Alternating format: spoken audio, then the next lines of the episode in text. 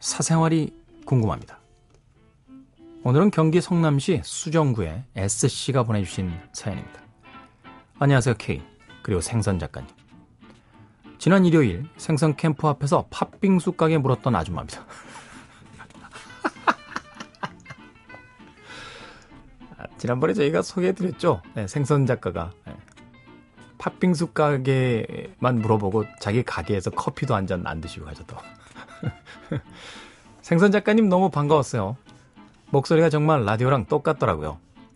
알려주신 팥빙수 가게에서 맛있게 잘 먹었습니다. 아이들이 다시 가서 고맙다고 하고 오자고 하는 거 다음에 가자고 했습니다. 제가 두 분에게 궁금한 사생활이 하나 있어요. 저에게는 11살, 8살 된 아들이 둘 있습니다. 11살 아들이 아주 감정적이고 필 가는 대로만 사고하고 행동하는 어린이에요. 모든 면에서 좋고 싫음이 분명하고 당연히 좋은 것만 하고 싫은 건 쳐다도 안 봐요.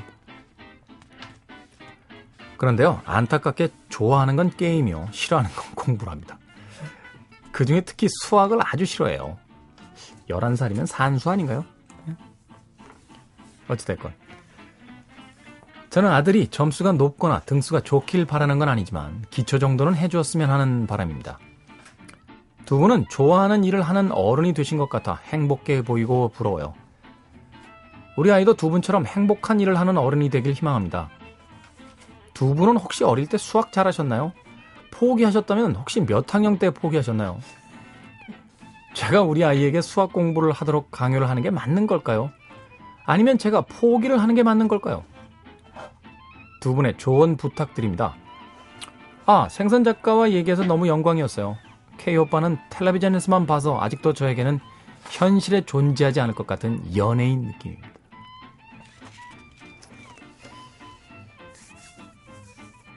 수학을 언제 포기했어요? 초등학교 때. 언제? 초등학교 때. 초등학교 때 포기했다고? 네. 유 작가님은 언제 포기했어요? 중학교에서 고등학교 올라갈 때요? 네.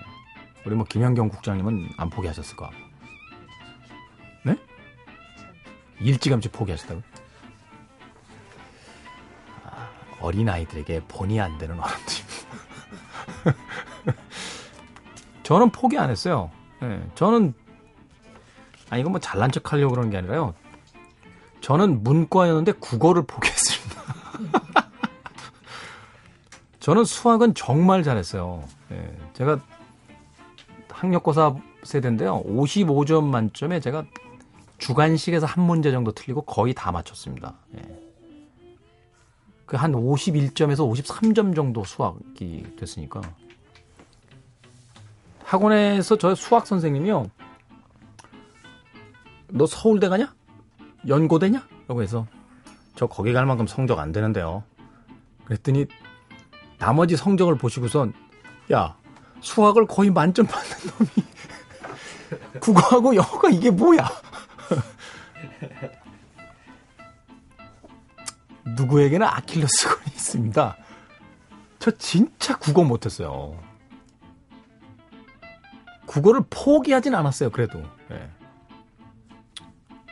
어찌됐건 중요한 게 중요한 건 그게 아니고요.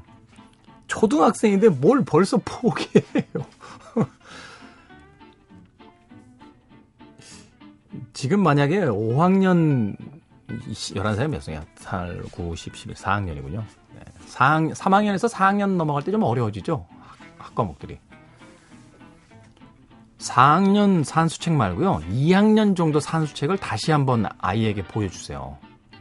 그리고 문제를 풀기 시작하면 2학년 때 못 풀던 문제를 지금은 좀 풀 수 있는 문제들이 늘어날 거예요. 왜냐면 공부를 안 했다 안 했다 해도 3학년 4학년 수학을 했으니까 산수를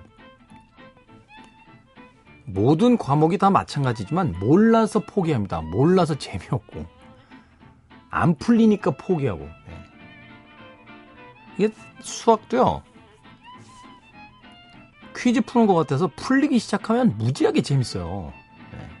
답이 명확하잖아요. 저는 국어가 안 됐던 이유가 이게 답이 애매모호해요. 선생님이 설명을 해줘도 난 모르겠어, 도대체가.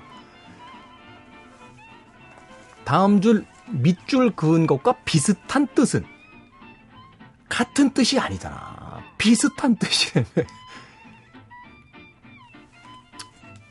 제 의견은 그렇습니다. 어찌됐건 꿈 많고 살아야 될 미래가 창창한 아이들에게 본이 되지 못한 저와 스탭들을 대표해서 사과드립니다. 생선. 네. 37은 얼마야? 21. 장하다.